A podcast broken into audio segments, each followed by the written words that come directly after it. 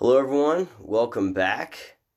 Uh, as I had mentioned on Sunday, I didn't. I wasn't feeling politics. If you if you missed my last stream, I you know kind of had a whole bunch of stuff planned out, and in the middle of while I was you know kind of finalizing my outline, I was like, yeah, I'm done with this. I you know I was tried not to rant. Hopefully, I didn't rant. Uh, my wife said I didn't rant, but that's what she's supposed to say, right? Um, so anyway, but so I said I was going to do a politics live stream tonight, and I'm glad that I waited. To be honest, um, we had some interesting stuff happen over the last couple days, so that's good. It's also my birthday, and some coworkers, friends, you know, same thing, right? Uh, at least in this case, took me out. Uh, so we had some some drinks and some dinner, so that was good. So it's a birthday politics and whiskey live stream. I'm very excited to do this. Uh, not so much, but that's okay. It's good. I'm, you know, it's good to be talking to you guys about all this stuff. Um, so like I said on Sunday, to to brief everyone who missed my 17 minute, you know, stream of consciousness, you know, I'm kind of just done with the surface level political stuff. Of course, it's relevant, but I started off talking about cultural stuff, and that's what I prefer to talk about. And what's funny is I mentioned that on Sunday is like you know, I've got some ideas of some stuff I want to talk about this coming Sunday, of cultural stuff, and then the Oscar is delivered, right? So I'm excited to get into some of that stuff uh, this coming Sunday. But anyway, but I want to give a rundown on some of my thoughts on some political things. Political derpiness is what I have written here, and that's cool. Uh, I, honestly, I kind of just copy pasted my outline, you know, the the stuff that I had ready to go that I just kind of called an audible and said, you know, I'm going to do something different uh, from this past Sunday, and so I haven't really ran through it that much to be honest. So you know, it's you know it's my birthday. I'm not super excited to go down the political rabbit hole, but uh, you know maybe maybe it'll make it more interesting, or maybe it'll just uh, be total garbage. So we'll see. That's you know that that's the that's the joy of doing these things live. One thing I will say is that this past Sunday I didn't really get to gloat. I don't know if gloat's the right word, but really celebrate the Chiefs winning the Super Bowl is really exciting. One thing I want, you know, the main thing I, you know, I had it written here. I'm like, I want to talk about this. It's kind of fun for me. Is that so? The game was a really good game. If you haven't, if you didn't watch it, it was a great game. And at the very end, so like the last like maybe five to seven minutes. So my daughter is about eight month eight months old. She's asleep, and she and I'm holding her. She was crying. She wouldn't be comforted by anything other than me uh, which is you know kind of a blessing and a curse, right? But it's it was still cool for me, first time dad. And she's like nuzzled in right here, and she's falling asleep. But it's the end of the game. It's the end of the Super Bowl, and so we're watching it on the TV. TV, we've got the volume down a little bit. I can't like celebrate, so I'm like holding her, and I'm like, you know, I'm I'm just like so excited, but I can't really, you know, freak out about it. So, but you know, it's bittersweet. It's bittersweet. But anyway, it was super cool to watch Chiefs win the Super Bowl. I will say one thing I had predicted uh, before the game was I was like, maybe they're gonna freak out about the advertisements. They're not gonna be woke enough. I said, I hope I'm wrong. Maybe I'm wrong. You know, and and it turned out I was. You know, I think that part of it was that you know we're kind of in the middle of a pretty crazy news cycle, right? So the news cycle included the impeachment of Donald Trump that hadn't went through all the way.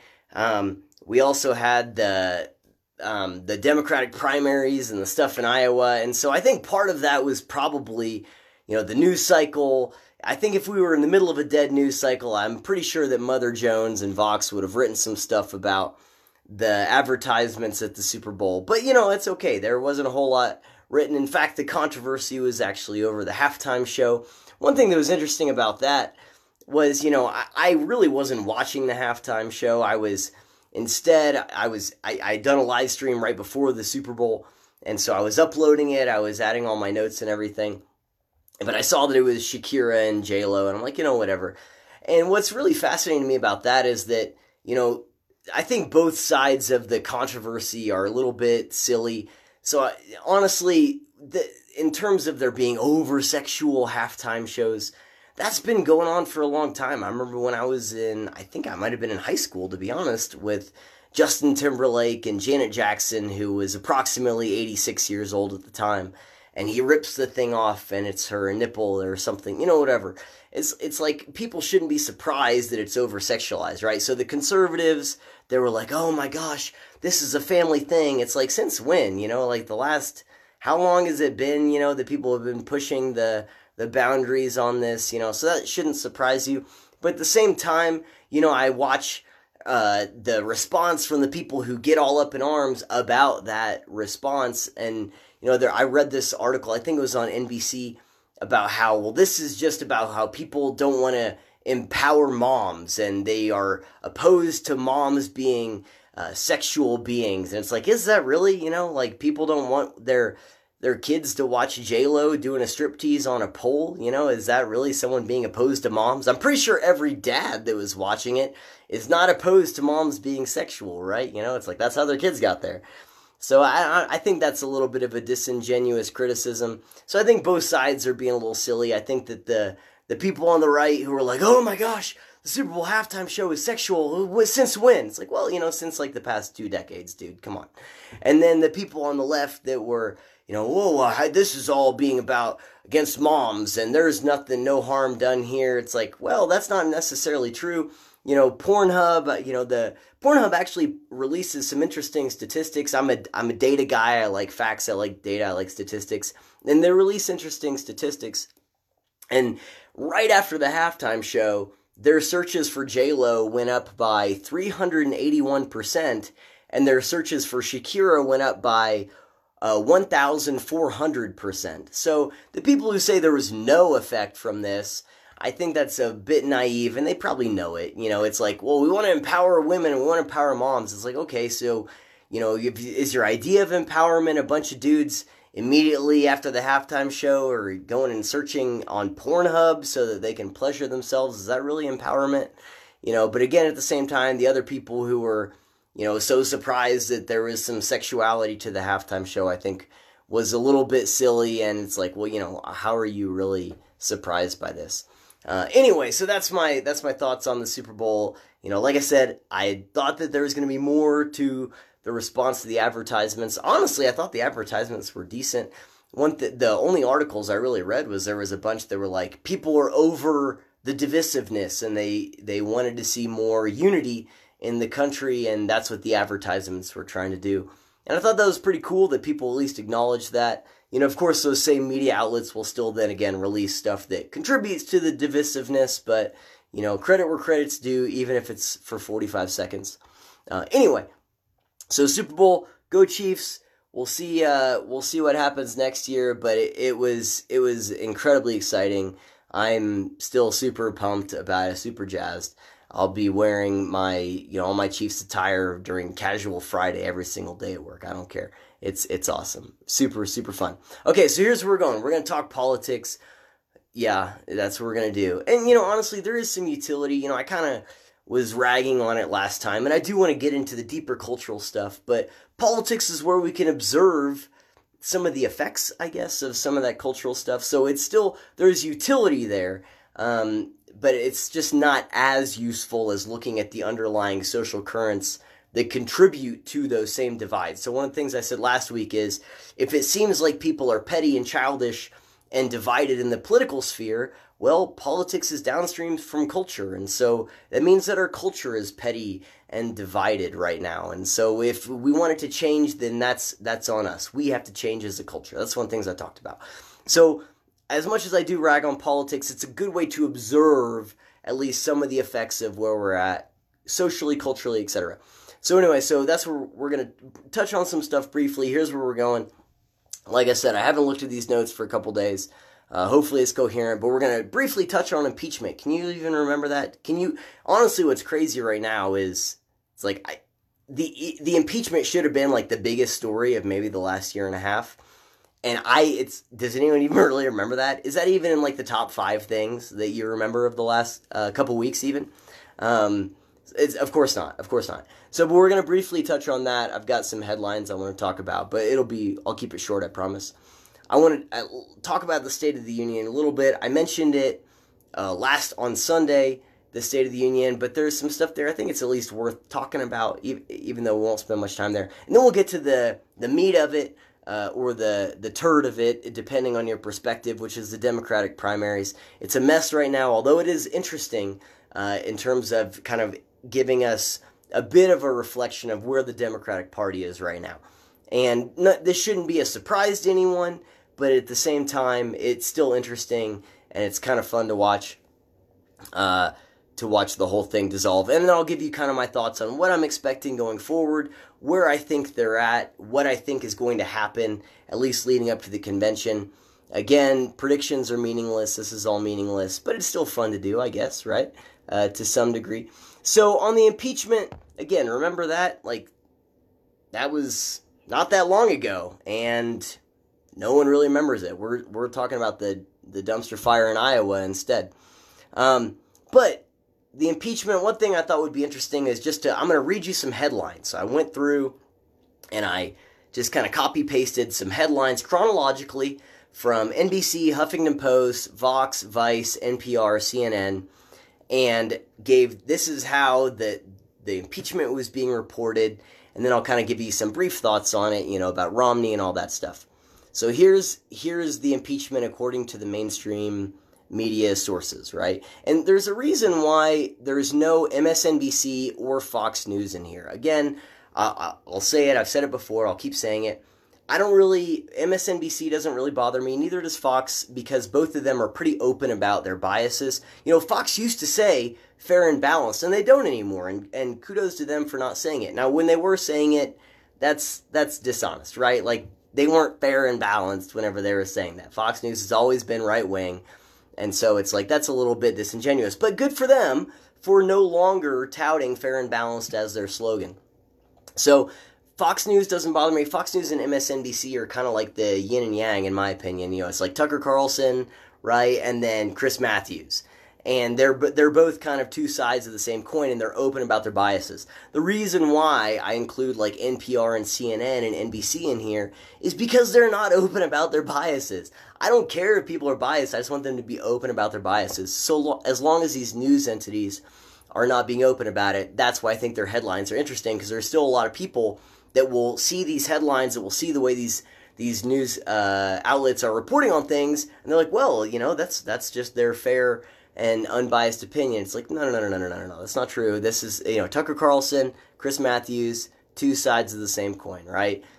Don Lemon, different story. He's also biased, but he's not as open about it as those other two guys. I'm gonna take a quick sip here of my whiskey beverage. Okay, so here's the headlines.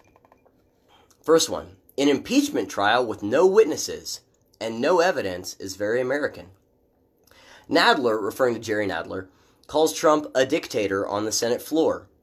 Republicans defeat Democratic bid to hear witnesses in Trump trial. No witnesses in impeachment trial. Senators vote. Schiff's powerful closing speech. Is there one among you who will say enough? God, Adam Schiff, such a hero, right, guys? Not guilty. Trump acquitted on two articles of impeachment as historical trial closes. Trump is a would be dictator. A broken system acquitted Donald Trump. Mitch McConnell is Mitch McConnell's new legacy is impeachment, trial rigor for Donald Trump. Trump's acquittal shows the GOP Senate acts like a cult. They're a cult now. Trump weaponizes the presidency after impeachment. So a couple things here. First off, this is why people hate the media, right? All of all of those headlines, with the exception of I think the NPR one, which was like acquitted, you know, not guilty. The rest of them are that's called editorializing, right? So editorializing is where you insert your opinion into the story.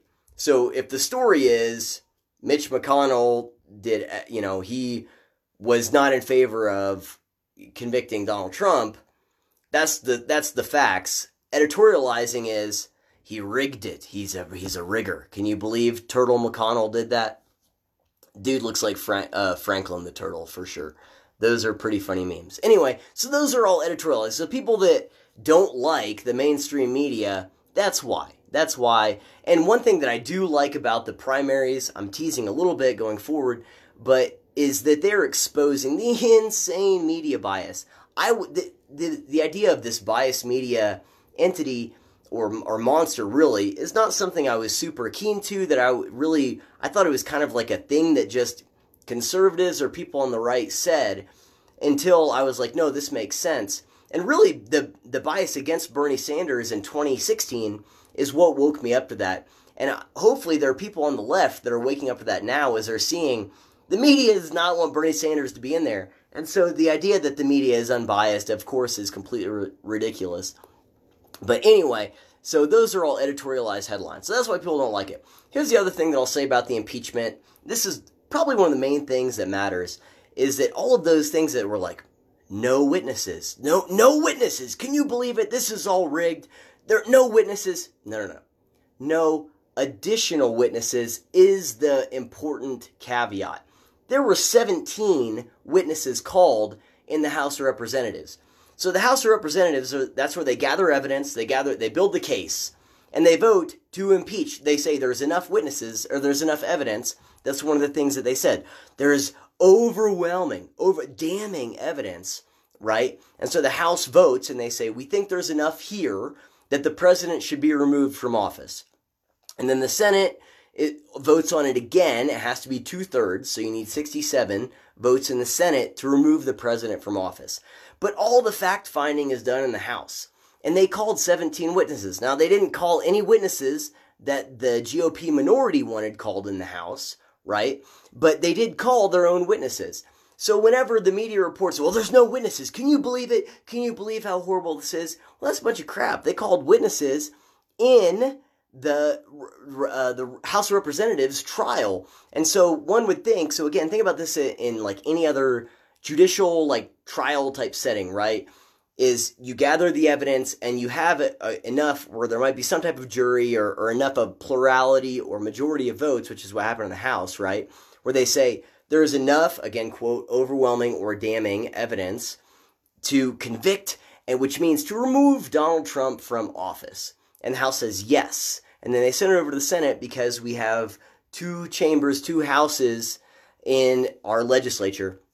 And they send that over and the, the Senate then votes on it. So, but there, the idea is that the House is supposed to gather sufficient evidence, sufficient witnesses, sufficient testimony, all that stuff, in order to, for them to send it to the Senate, right? If the House votes and says, well, we think there's enough here, then there's no argument for, well, we need more in the Senate. Well, if there's enough for the House, which has way more people in it, you have to convince more people, then there, you don't need more for the Senate, right? So whenever the, the media said, well, there's no witnesses, well, that's a bunch of crap. They did, it's no additional witnesses, right? So anyway, that when someone talks about that going forward, again, people don't even remember that that happened. If someone talks about the witnesses, it's not that there were no witnesses, it's that there were no additional witnesses in the Senate, which there shouldn't be. If there was enough evidence in the Senate for them, or in the House for them to vote to impeach and send it to the Senate, then there should have been enough for the Senate to vote, which is what they did. Okay, two things on impeachment, and then we'll go past it.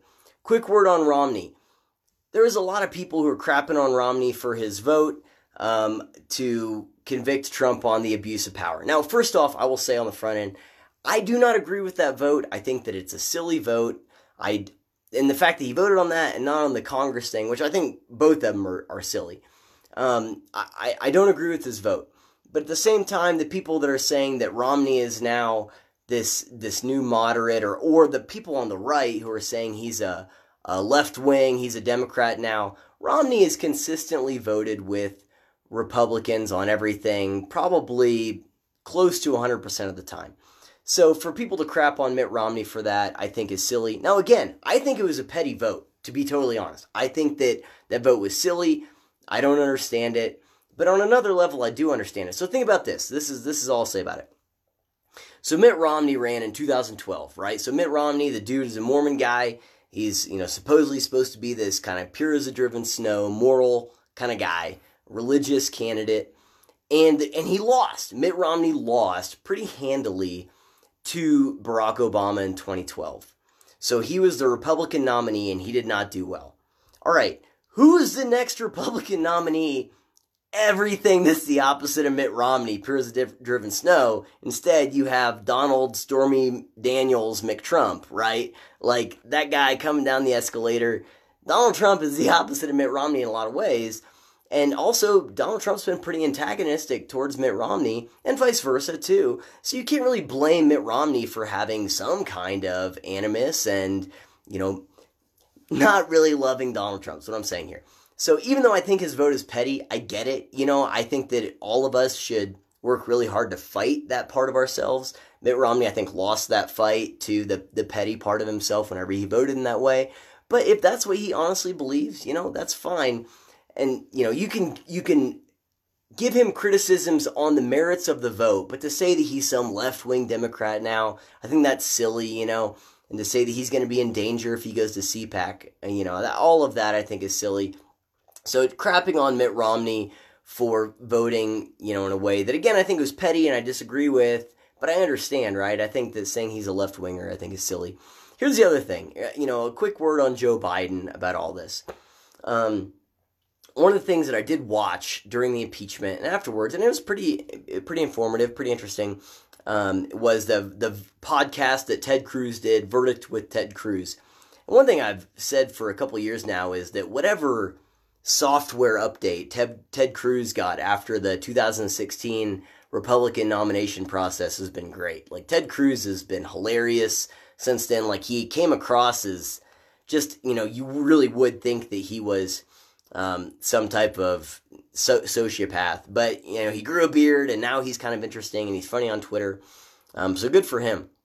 But anyway, but I watched that verdict with Ted Cruz, and one of the things that he said consistently during that podcast uh, that I did not like was he was like, this is about Joe Biden's corruption. This is about Joe Biden's corruption and the potential of Joe Biden being corrupt there. And, and I'll be honest, this is one of the things I said a, a couple weeks ago, and I'll stand by this. I'm, I'm, I'll take all the criticism that comes from this, which I have, but whenever all the stuff was going on with Hunter Biden and Burisma in Ukraine, Joe Biden was dealing with the last days of his son Beau Biden's life.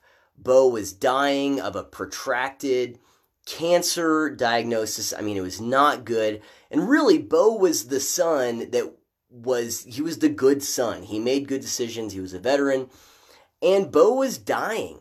Um, and it was, again, it was a long, drawn out thing. And so, at the height of the stuff with Burisma, one of the things that was touted by the right was, well, whenever someone from the Obama administration brought the idea of a conflict of interest um, to Joe Biden, he said, "Well, I don't have enough time. I don't have time to deal with that." And they made it made it seem like that Joe Biden must have been corrupt based on that. And I think that's absolutely absurd. Joe Biden didn't have time because he was dealing with the death of his good son. So imagine your son who's not a screw up is dying. And your son who is a screw up, someone's coming to you and saying, hey, your screw up son is screwing up in a big way. We don't really know, but this could appear bad. You know, you're going to go, I don't, I'm not going to deal with that, okay? Because I'm not happy with that son, but he's about to be the one I have left, right? And so, unless there is really good evidence that Joe Biden was overtly corrupt, that he was overtly doing something that was against the interest of the country, then I'm going to give him the benefit of the doubt. And I think that for Republicans and for people on the right to not do that in this case and just say, well, he said that he was too busy to deal with it. What's that? What's he hiding? He's hiding the fact that his son was dying, okay? Don't be a dick about this. Unless there's overt evidence, and they're doing investigations right now, so maybe they'll find it. But unless there's overt evidence, I'm going to give Joe Biden the benefit of the doubt. Have you seen him? He's fallen apart. He had to bury his kid not that long ago. So, I, I mean, it might be an unpopular opinion, but I'm not really interested, again, unless there's overt evidence and trying to figure out if Joe Biden was corrupt in all this. I think there's enough evidence and enough reason for there to be investigations into corruption generally without dragging Joe Biden into what was probably one of the worst um, times of his entire life, which was the death of his son, Beau.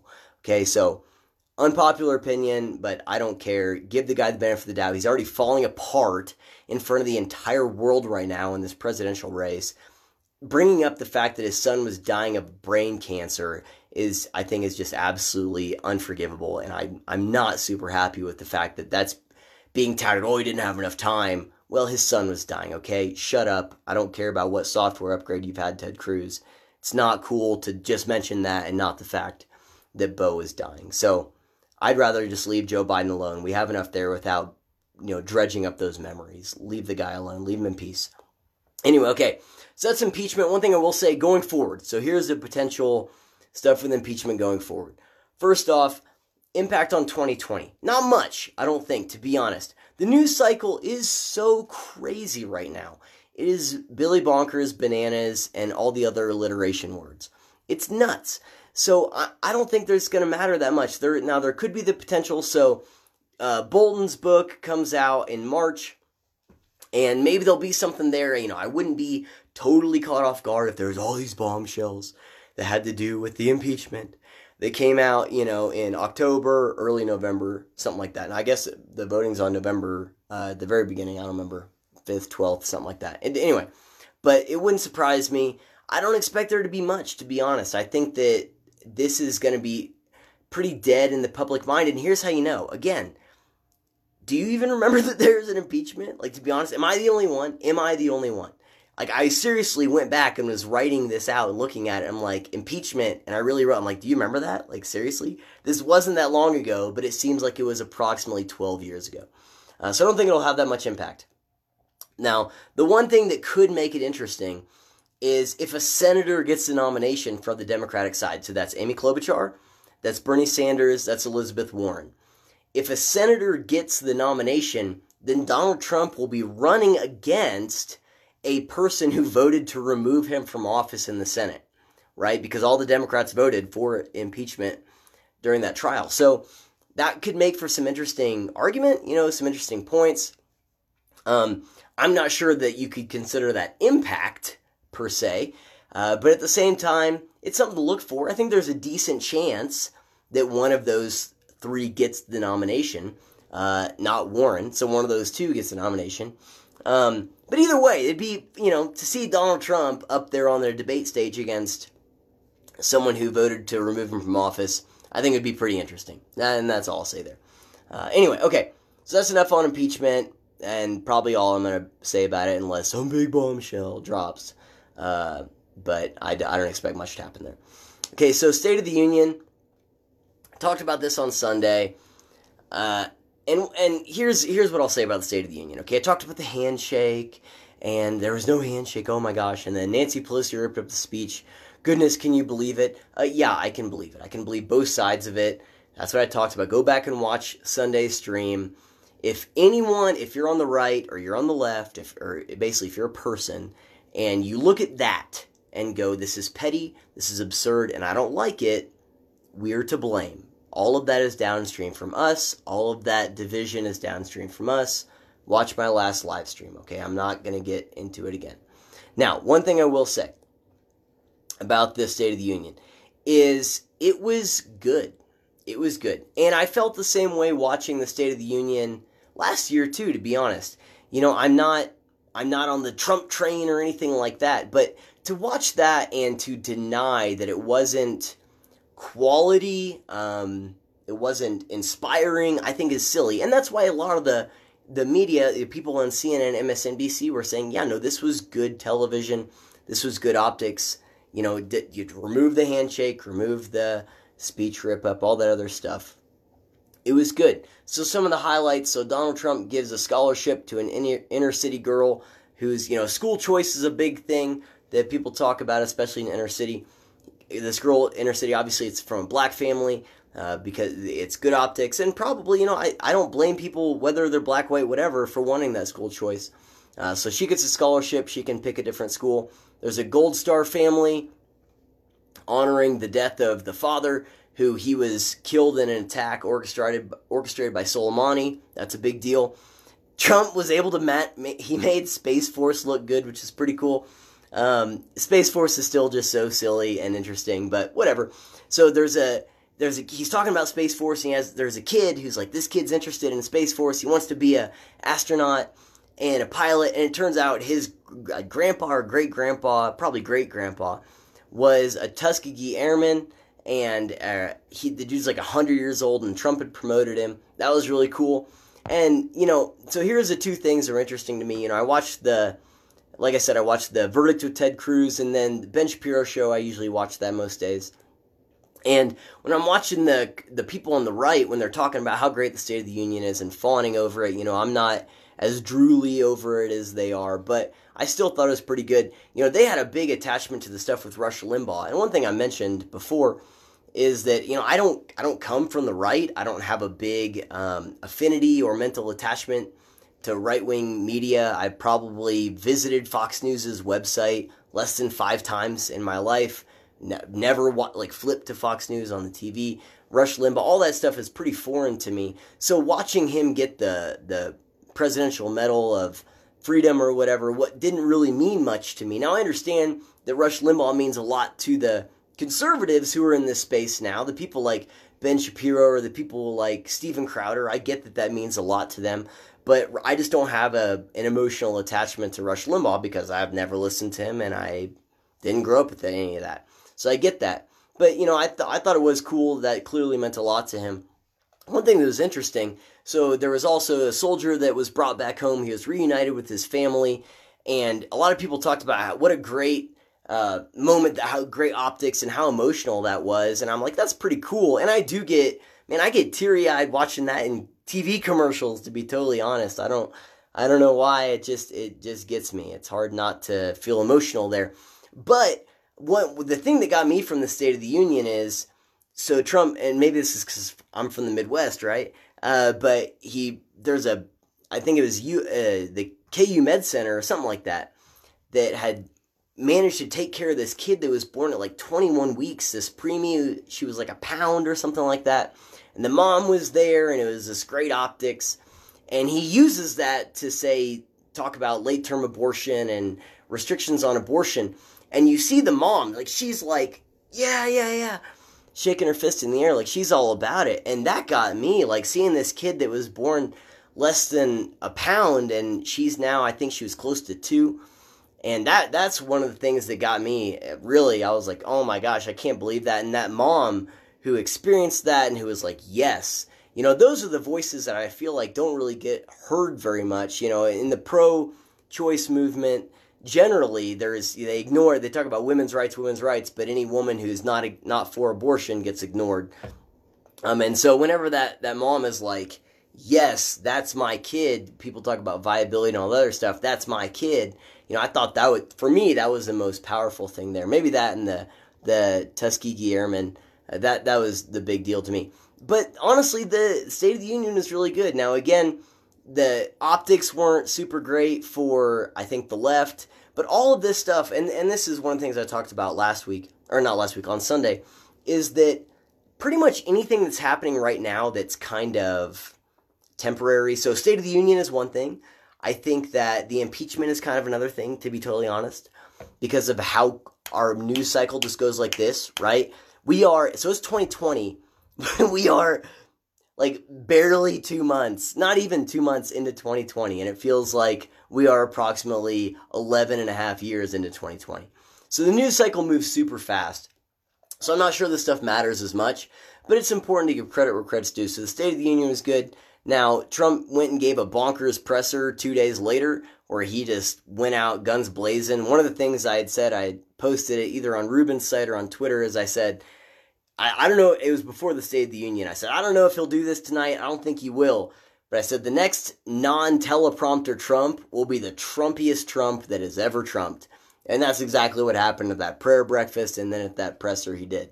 So, you know, it's two steps forward, two steps back, but you get to float on the economy and all that other stuff. So, anyway, it was a good State of the Union. It wasn't great optics for the right or for the left because the whole story was about you know, Trump being petty and Pelosi being petty, and then no one standing and clapping. And that was one of the things that pissed me off that I was talking about last week is like, can we really not clap for Tuskegee Airmen? Like, really? Like, come on, man. Like, we have to. You know, the one thing I noticed Nancy Pelosi clapped for was the killing of Soleimani, which was interesting.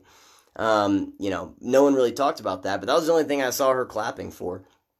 But anyway, okay. So that was the State of the Union. It was good, but it's not going to matter. It could have been horrible, and it's not going to matter. All of it's priced in, and basically the election is going to come down to a few things, and then basically anything that happens within like maybe the six weeks leading up to it, because that's where we're at right now.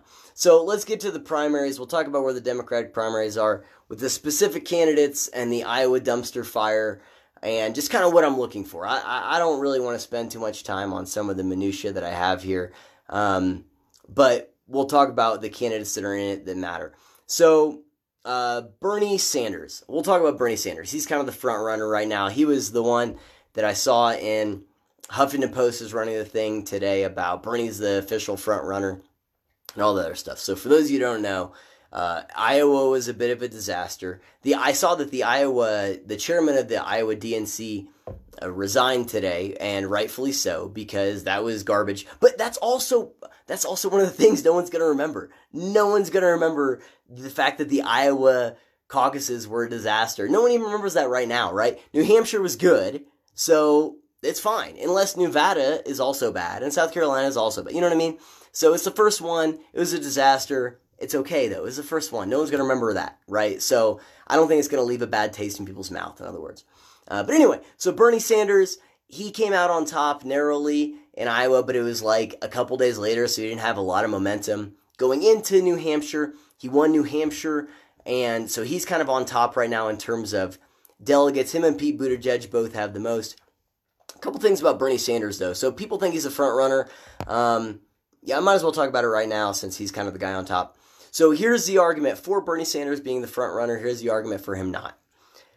Before Andrew Yang dropped out, I would have said that Bernie Sanders is not going to be the he's not going to be the nominee.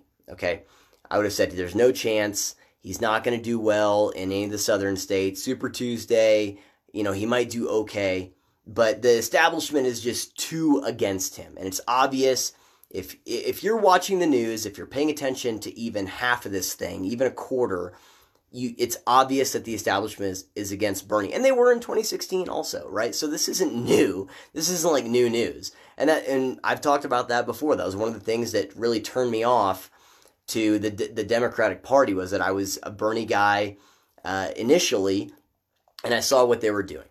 Uh, so anyway, so but here here's the argument for. So the argument for is Andrew Yang dropped out, and I think that Andrew Yang supporters are going to by and large back Bernie. Why? Uh, first off, they did in Iowa, right? So in any of the counties where they didn't hit 15%, people have to decide who they're going to go and give their de- their support to. And in Iowa, the Yang guys, so Yang did terrible in Iowa, and he did bad in New Hampshire too. That's why he dropped out. Um, they went and got behind Bernie. And there's an underlying ethos here where, you know, the main appeal to Yang, other than that he seems like a nice guy, which I think he does, by the way. I think Andrew Yang is an incredibly likable person, at, at, least from what I've seen. Um, but is the UBI. And UBI is this, you know, the government's going to solve the problem of automation. Of course, without Andrew Yang, no one's looking around going, oh man, this automation's coming to get us, guys. So this is a problem we haven't really seen manifest, but you know, whatever. But either way, there's an ethos there of the government has to solve the problem.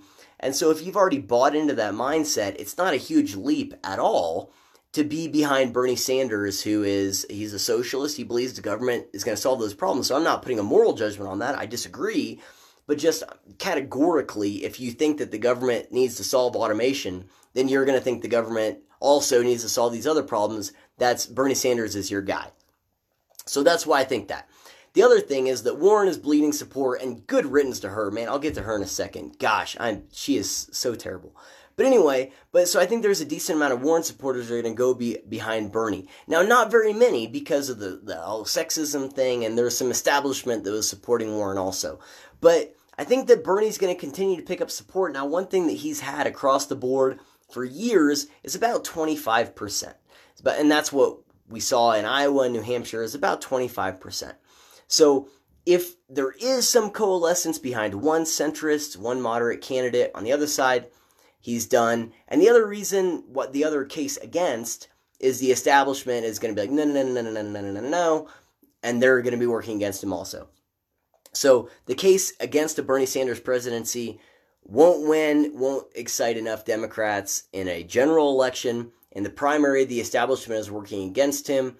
And if there is any consolidation behind a moderate, then he's gone. The case for is the fact that the moderates will remain fractured, probably, and there's a decent chance that if he goes in with enough uh, plurality or whatever, um, that that he into the convention that he might end up having to get the nomination. But I, I don't think he will.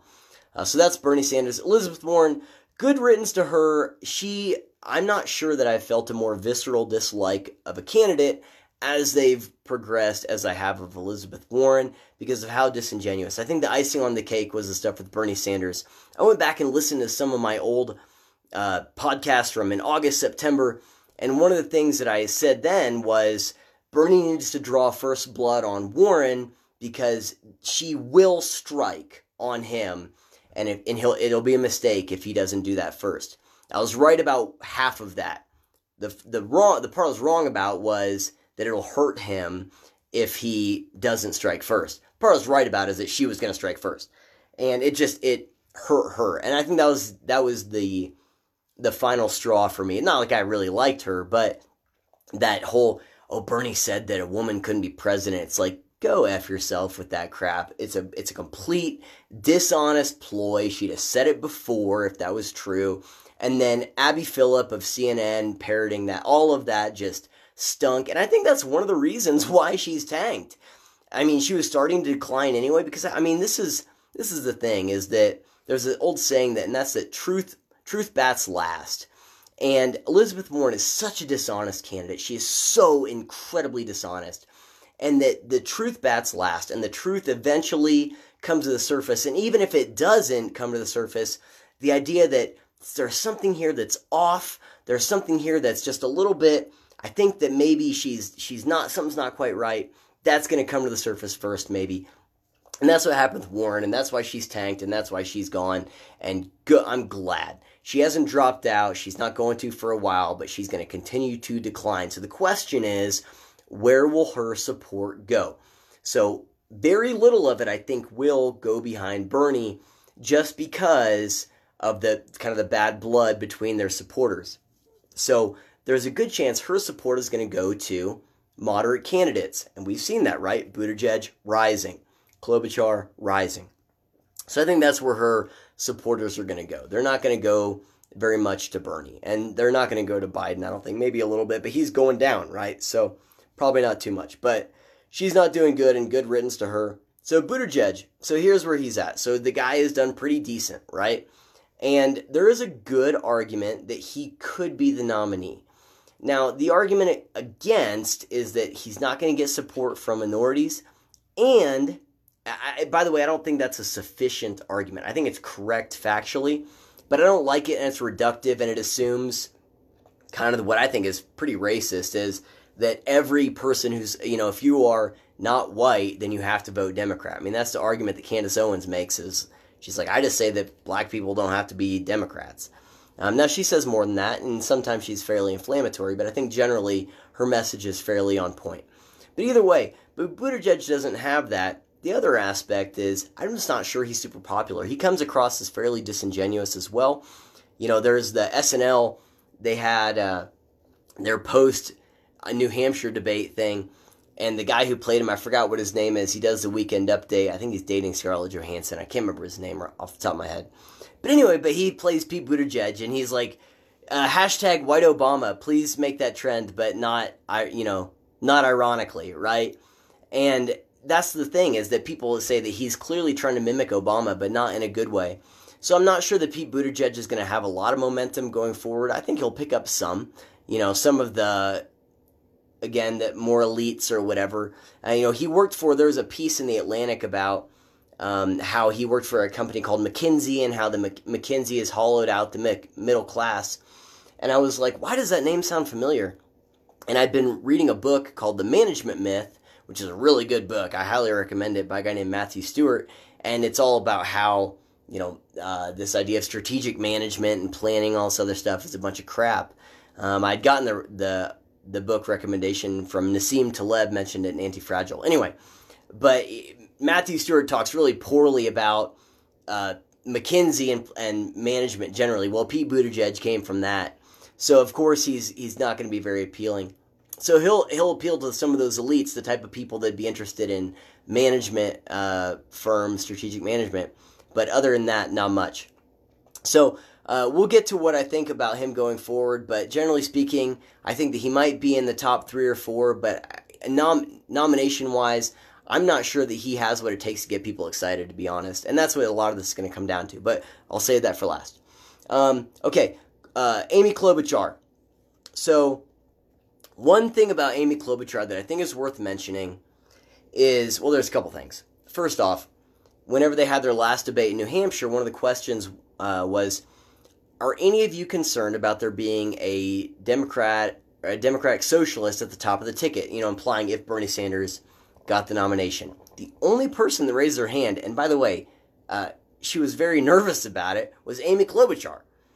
And I think that's pretty telling, but it's also cool that she did that.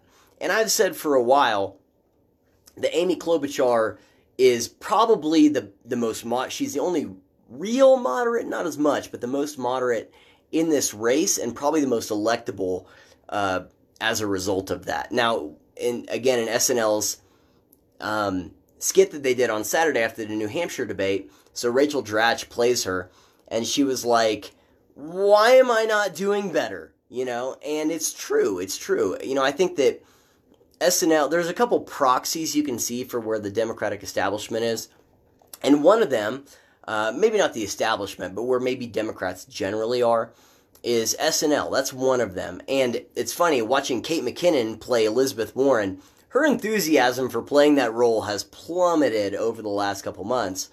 And for good reason, right? Because Elizabeth Warren has plummeted in, in popularity. But whenever Rachel Dratch is like, why am I not doing better? The SNL writers wrote that line. They mean that. That's all. That's a room full of Democrats, and they're saying, why is Amy Klobuchar not doing better? Well, she is doing better now. She got third in New Hampshire going forward, she's got a decent amount of delegates. She could do good in New Hampshire, or sorry, not New Hampshire, in Nevada. And in South Carolina, Amy Klobuchar is still at 0% of the black vote. Um, I'm not sure that that ruins her as much as a lot of people think it does. But either way, she's one who I think will continue to absorb some of the Elizabeth Warren people because, again, think about this. You know, intersectionality, all that stuff is a big priority in the Democratic Party. As Elizabeth Warren tanks, people are going to want, to, you know, we need an intersectional candidate. Amy Klobuchar will be that, the last one remaining. She just will be once Elizabeth Warren is out, or Amy Klobuchar is out, and Elizabeth Warren, Elizabeth Warren is not going to get the nomination. But either way, once one of them is out, if it's if Amy Klobuchar goes out first, which I don't think she will, then no one's going to rally behind Elizabeth Warren, and then you've lost the progressives. And if Elizabeth Warren goes out, then you're going to see a surge behind Amy Klobuchar because it's going to be like, oh, hey, here's an infinitely better version of Hillary Clinton, which I believe so. I, I like Amy Klobuchar. She seems pretty decent. Um, which is, again, why I've said since August that she was the, the most electable one there. Anyway, so Tom Steyer, I don't know why he's still in here. We're going to just skip that because no one cares about Tom Steyer. Uh, Andrew Yang, he's out. Uh, Michael Bloomberg, so he's an interesting candidate. Now, I think people are getting more excited than makes any sense about Michael Bloomberg. I've heard both people on the left on the right say Michael Bloomberg is kind of the dark horse candidate. You know, he he'll come out of nowhere. People are banking on Michael Bloomberg. Now here's why that is garbage and why that's not going to work and it's it's just not. And I don't understand why this isn't this is one of those things where I'm like, am I losing my mind? Do I not know what I'm talking about here? Um, so you can tell me if you think I'm way off. Michael Bloomberg is super rich. So think about how many people have supported Elizabeth Warren and Bernie Sanders collectively, right? It's a pretty large percentage of the vote. These are the same two candidates who have said, we're, we're against the billionaire class. No one should be able to buy elections. Elizabeth Warren talking about wine caves and all this other stuff. Okay. So that's Michael Bloomberg. They're talking about Michael Bloomberg and corporate America and blah, blah, blah. Okay, whatever. All right if Michael Bloomberg gets the nomination, let's say for whatever, you know, run the gauntlet, okay, skip, fast forward, Michael Bloomberg gets the nomination. So this is the guy who the progressive candidates have said no one should be able to buy the nomination you know that we're fighting corruption. We're fighting the bil- the billionaire class. This is a million. You know, Bernie Sanders started out with millionaires and billionaires, and now it's billionaires. But you know, whatever. So the billionaires should not be able to to buy the election. They have to pay their fair share. All right, you're going to tell me that the progressives, let's say they haven't burnt down whatever things are around them because Bernie didn't get the nomination. You think the progressives are going to coalesce around Michael Bloomberg, the dude that has spent literally hundreds of millions of dollars on campaign ads? You think he's going to get the progressive vote? Absolutely not. Absolutely not. So he might, I mean, the dude is polling third right now in the Real Clear Politics national average, okay? He's at 14%, he's polling third. But if you think that progressives are going to rally around him, you're out of your mind. we're gonna we're gonna drink some whiskey to that. So, anyway, Michael Bloomberg I think is interesting, but I don't think people are thinking about the philosophical reasons why people vote. Even if he gets the nomination, no progressives are going to rally around him. So, I think it's absolutely silly. So here's what I think going forward, and uh, you know, we'll, I'll tell you about what what I'm looking for, what I'm thinking about, and then we'll end it there. This is my birthday, and uh, and this is boring. Anyway, uh, I appreciate you watching. I'm just saying it's what I said last Sunday. Politics, all this surface level stuff is. Um, I realize that I think we're probably spending too much time on it instead of talking about the underlying social reasons why certain candidates are popular, certain candidates aren't. So, Nevada is on the 22nd, 10 days from now. South Carolina is on the 27th, 15 days from now. Super Tuesday is March 3rd. So that's a couple weeks. So, here's what to think about going forward. So, you get to the convention. So, here's the way the Democrat, the, the primaries, caucuses, all that works. And so, what you've seen is that people get decent, uh, they get certain amounts of delegates. So, in the Republican primaries and stuff, they it's whoever gets the most out of the state, they walk away with all of the delegates. But with the Democratic ones, it's not it's not as much it's not that. So that's why you get in uh, Iowa, for example, you know, Bernie gets this many, Pete gets this many, Elizabeth Warren, Biden, and you know, Amy Klobuchar leaves Iowa with one delegate, right? So that's how that works out. Now, if they get to their convention, and when they when they pick their nominee, and no one has over half the delegates, then now then the, you have what's called a brokered convention. And they have to vote. You have the super delegates that come into play. It's it's complete mess. And you have a vote. Now, that's a fractured, crazy scenario for the Democrats, but it's not even remotely unreasonable. So here's why. Joe Biden still has a decent amount of support in the black community. He's riding on the stuff with Obama. I'm not sure how resilient that is. We'll find out in South Carolina. Okay, we'll find out in South Carolina on the 27th. 15 days. We can wait that long. Um, Nevada also has a decent minority population, but a lot of it's Hispanic as well. So I'm not sure Nevada is going to be a big litmus test for us. So the people that are super stoked about Klobuchar and Buttigieg and all that stuff, they're not going to do super well in South Carolina. I don't think. Okay, I don't think so. But you know, again, we'll see. Regardless, you have a scenario where so Warren's going to continue to recede. I'm just saying it right now. She's she's Warren will not go up from here. Okay, I'm calling that right now. Warren's not going to go up from here. Now, here are the ones that could go up. Biden, maybe, and that's that's if he keeps the vote of, of minorities, basically. Okay? Biden could go up. Bernie will probably go up. Klobuchar will probably go up. Buttigieg will probably cl- go up. Now, Bernie Sanders again is going to keep that probably 25 30%. That might be enough to get him over the over the edge.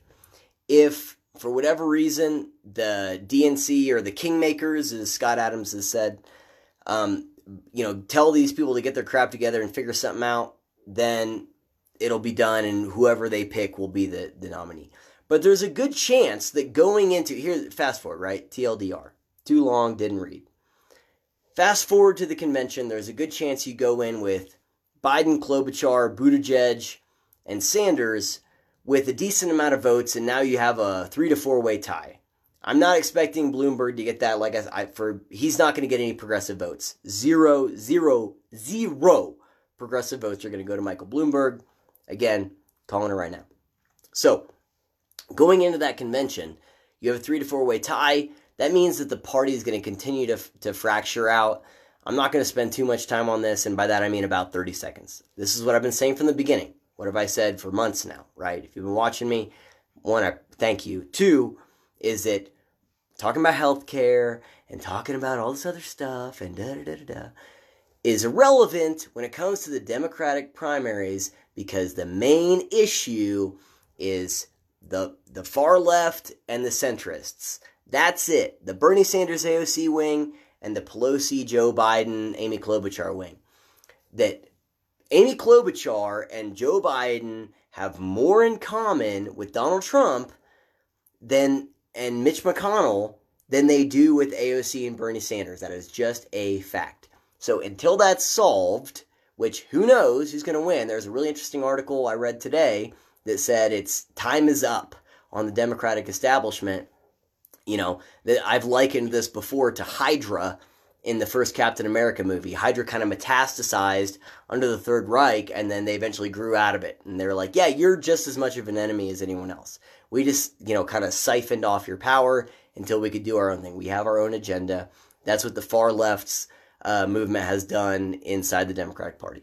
Anyway, so if they go into the convention and none of that has been figured out, then you're having a three three to four way tie, and they're and the kingmakers, the the super delegates, which are the ones who even in states where Bernie Sanders won last time in 2016, he he didn't get all the he didn't get the delegates. They gave him to Hillary Clinton because of those super super delegates. Um, so they'll decide and they'll and they'll give it to you know a, the centrist candidate, and they'll lose the progressives, and they'll lose in 2020. They'll this year, right? Can you believe it's 2020? Anyway, so that so that's those are that's one scenario. Here's the things I'm looking for. Okay, so here's why I think these you know some of this predictions about these candidates, and this is one of the things I said Sunday these candidates because how like no one's that enthusiastic about these candidates. People were enthusiastic about Yang. People the, the one except the one exception is Sanders, but he's not gaining converts, nor will he. Bernie Sanders is not going to gain converts. Either you've been on board from the beginning or you're probably not. Now, he might gain people that support him, that vote for him, but he's not going to gain as many. Of course, there'll be some, right? But I'm talking about a huge amount. Um, people aren't that excited about these candidates. So that means that it's going to come down to some factors other than these candidates. So here's what I'm looking for. All right, we'll close it here. I'm looking for black swans. So Nassim Taleb, Black Swan, Anti-Fragile, talking about the unknown unknowns. And one of the things he says is it's not about probability, it's about exposure to risk, right? So um, an example of that would be TSA does not think that every person getting on an airplane is a terrorist, but they don't think it's a high probability. But the exposure to risk is high enough that they check everyone, right? So I'm thinking about what is the exposure to risk right now. So I see people, you know, tweeting out things seem really good, the economy's good, State of the Union's good, all, the, all this other stuff. You know, Trump was acquitted, no impeachment, things are good. I'm like, yeah, that's that's true. I agree with that. But that doesn't mean anything in this news cycle, okay? It does not mean anything. Nothing happening right now, good or bad, is really going to matter come November. Um, so I'm looking for black swans, the unknown unknowns. All right. So, and the other part of that is, is I don't know if you guys have seen World War Z. One of the parts of that movie is Brad Pitt goes down to Jerusalem, and it turns out they built a wall before any of the zombie outbreak happened. And that turned the reason they did that is because there was a guy on their Knesset. It was the tenth man rule, and the tenth man was the one who, if the other nine got a piece of evidence and they said they all came to the same conclusion, the tenth man, his job was to make the case in the other direction, so they weren't caught off guard. So I feel a little bit like the tenth man. And uh, I'm not sure that the zombie scenario is super likely here, obviously. But I feel a little bit like that. So, but either way, I'm looking for that. I'm looking for what would falsify the idea because I've seen so many people, and especially centrists and libertarians right now, saying that Trump's going to win in a landslide. Yeah, I don't think that's true, and I think it's naive to think that. The other part of that is, you know, there's a lot of Democrats that thought that in 2016. I was one of them. I've talked before about how hammered I got on election night um, because I didn't see it coming. Most people didn't. So, for people on the right or in the middle or whatever right now to go, oh man, this is this is we got this in the bag. It's like, well, there's a lot of people thought that in 2016, guys. So maybe don't get so confident. So I'm looking for what are the things that might change that. So what are the black swans? So some type of controversy, scandal, whatever that's in there. The one, so the the one candidate that could be a black swan is Amy Klobuchar. The reason I say that is people a lot of people say, well, it's about being on the debate stage with Trump and being able to to make that work and look pretty strong there. Amy Klobuchar, she strikes me as a, a, a, relatable. She's kind of a dork, right? But the one controversy against her is that she allegedly threw binders at staff members and is kind of mean. I think that mean would serve her well on the debate stage with Donald Trump. In other words, she would have a very low threshold of appearing to hold her own against President Trump in debates, and so I think that would serve her well. So she would be a black swan. Now, I, I don't think she'll get the nomination necessarily right now. I, I wouldn't put her as above 50%, but I think she's in the top three or four. If she does get it, that's a scary ticket for Donald Trump. Here's the other thing uh, VP nomination. I don't know why no one's talking about this again. This is one of the things where I'm like, okay, if we're talking about how weak these candidates are, it's a ticket. Think about how Sarah Palin was a joke for years and years and years uh, on SNL and elsewhere, and she was a vice president uh, nomination. So Tina Fey played a great Sarah Palin, and VPs matter, tickets matter. And it, when you have a fractured party like the Democrats are right now, they have to find a way to cater to the left and to the center. So they have to pay lip service. Really, it really is what it is. And I think that the progressives are increasingly catching on to this. But they have to pay lip service to the progressives while at the same time uh, appeasing the center and getting them motivated. So I think VP noms are going to be the one that's most important here. Now, whenever it comes to Bernie Sanders, if he does not get the nomination, his supporters are done. They are going to riot. They're they're they're going to be done.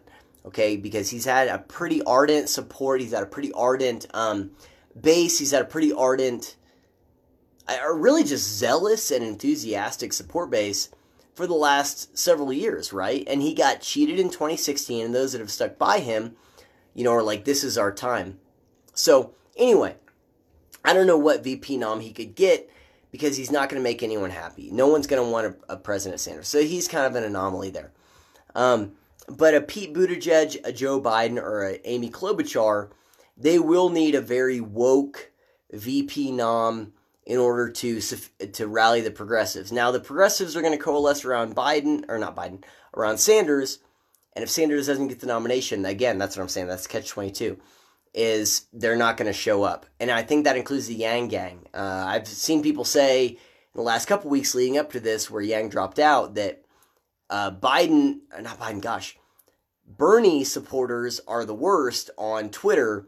And the ones who were vying for second place were Andrew Yang supporters up until that point. Now, I hated the fact that that was becoming true because most Andrew Yang supporters I encounter have been pretty nice. But over the past month or so, they got pretty virulent in terms of their the way they were just like very zealous about Andrew Yang. Which is a bummer again because I like him and most times I've had good interaction with his supporters. Uh, but I think that that zealotry again is going to work against them if their guy doesn't get the nomination. Um, so anyway, that's what I'm looking for. Is what are the black swans that could make things not seem good right now, right? and what will what are the what are the things here's the last thing i'll say i watched a it was i think it was after the debate right before iowa so dave rubin's interviewing he's talking to bridget potassi she's awesome or bridget phetasy Uh, she's the one who I did uh, when I talked about why I'm not a Democrat. I read her article. She talks about default settings and uh, how she's been a lifelong Democrat and she feels left behind by the Democratic Party. Now, Dave Rubin's interviewing her and he's talking, Are you thinking about voting Trump? And she says, I just couldn't bring myself to vote for Donald Trump. I just couldn't do it. And I understand that. That makes sense to me. Um, so, but she was what I would call maybe an apathetic Democrat. Voter turnout's been pretty low. So far, of course, we only have two uh, elections to judge it based on, but Iowa, New Hampshire, voter turnout's pretty low. So that means there de- there's a decent amount of apathetic Democrats at home. So I'm wondering what will take, what will it take for those people who are like, I will not vote for Donald Trump, but I might just stay home or write in my dog's name or something, right? What will it take for those people who are apathetic to become activated, to get excited enough to go and vote? What, in other words, what will get the Bridget Phetasys out there excited enough to go and vote? That's what I'm looking for. That's those. What are the black swans that will activate those people? So I don't. I really don't know. I don't know. But that's what I'm saying is that's what I think we need to be looking for and asking the question of what what will happen if, if we're in the business of making predictions, uh, which I'm on the fence about. But anyway, if you have thoughts on what that could be, let me know. Um, and again, let me know if you're excited, if you are enthusiastic about anything. What are you excited about? What are you enthusiastic about? How do you read these results right now? Uh, will Amy Klobuchar make a start to see some big increases, or is she done? Is it just kind of going to be Bernie no matter what? Because Biden and Buttigieg and Klobuchar and Warren are just going to stick with it uh, because they're too stubborn to not. You know, let me know what you think. I don't know. I, I really don't. Those are just the things I'm thinking about right now. Black Swans, what will activate the apathetic, and the VP noms. I think, especially if it was Biden or Bernie, VP nominations are more important than those nominations themselves. Because the, the thing is, is there's a lot of talk about, you know, the, the black vote, right? And the minority vote and all this other stuff. What the left is failing to talk about, and explicitly, is the progressive vote. Is that if they nominate a uh, a moderate or someone who seems moderate, they need to work for the progressive vote. Otherwise, they will stay home. They will say, F you, you've screwed us two years or two elections in a row. No, no. You guys have you guys can wallow in your own filth. I think there's a good chance that those progressives will have as much, if not more, hatred for the Democrat establishment than they will for Donald Trump and the Republican establishment. I just think that's true. And we've seen the fact that they are not against uh, turning the guns on their own party because of that. So th- those are the things I'm thinking about. Would love to hear what you guys' thoughts are. Next week, not next week, this coming Sunday. Goodness, it's it's Wednesday, right? So not not that long. I, I talked about culture. Uh, that's what I wanted to do. So that's what we're going to do on Sunday. It's going to be all about culture, cultural influences. Again, you know, maybe digging a little deeper into some of the stuff I was ranting about this past Sunday. Again, thank you for your patience there. Uh, we'll talk about the Oscars. I might, I told my wife, I'm like, man, I might even watch the Taylor Swift documentary on Netflix. We'll see. I'm not sure if there's enough whiskey in the world for that, but uh, but I might do it. Uh, I think it's worth talking about differentiating between uh, well-intentioned folks and those who are being manipulative and, and piggybacking off of their influence, and how we got there. How did celebrities become? All of them have to have opinions now, and what you know how do we get to where we are with that situation? So uh, that, that's one of the things we're talking about Sunday. So anyway, tune in then. That'll be I think the 19th, I guess, something like not the 19th. It can't be the 19th. Um, it'll be uh, shoot, I don't know, uh, the 16th, uh, I think, 16th. Uh, so anyway, that's what we'll talk about this coming Sunday. Thank you. If this is the type of thing you're interested in, please like, share, subscribe. That's it. Re- Return to Reason on YouTube on Spotify, Return to Reason. I think my stuff's going to be on Stitcher now uh, as well and Apple Podcasts. So again, please uh, share there, subscribe there. And if it's not something you're interested in, if you think this sucks, if you think I'm just uh, completely off off base, subscribe and share so that you can say, look at this moron, this Chiefs fan, and, and leave me some feedback. Let me know where you think I missed the mark. If you think I'm right, let me know that too. I'm always open to that. I, I want to be you know, someone who's dynamic and, and constantly I'll be willing to change my views on stuff and open to new information. I think that's one of the things that we see now that is really dividing us is people are they want to double and triple down on positions instead of change, you know, being open to new information and new evidence. So I, I try to be that. So if you think I missed anything, let me know. If you think I'm being unfair, let me know. Uh, either way, that's it for right now. I will see you guys on Sunday. Again, go Chiefs. And everything's awesome. Happy birthday to me.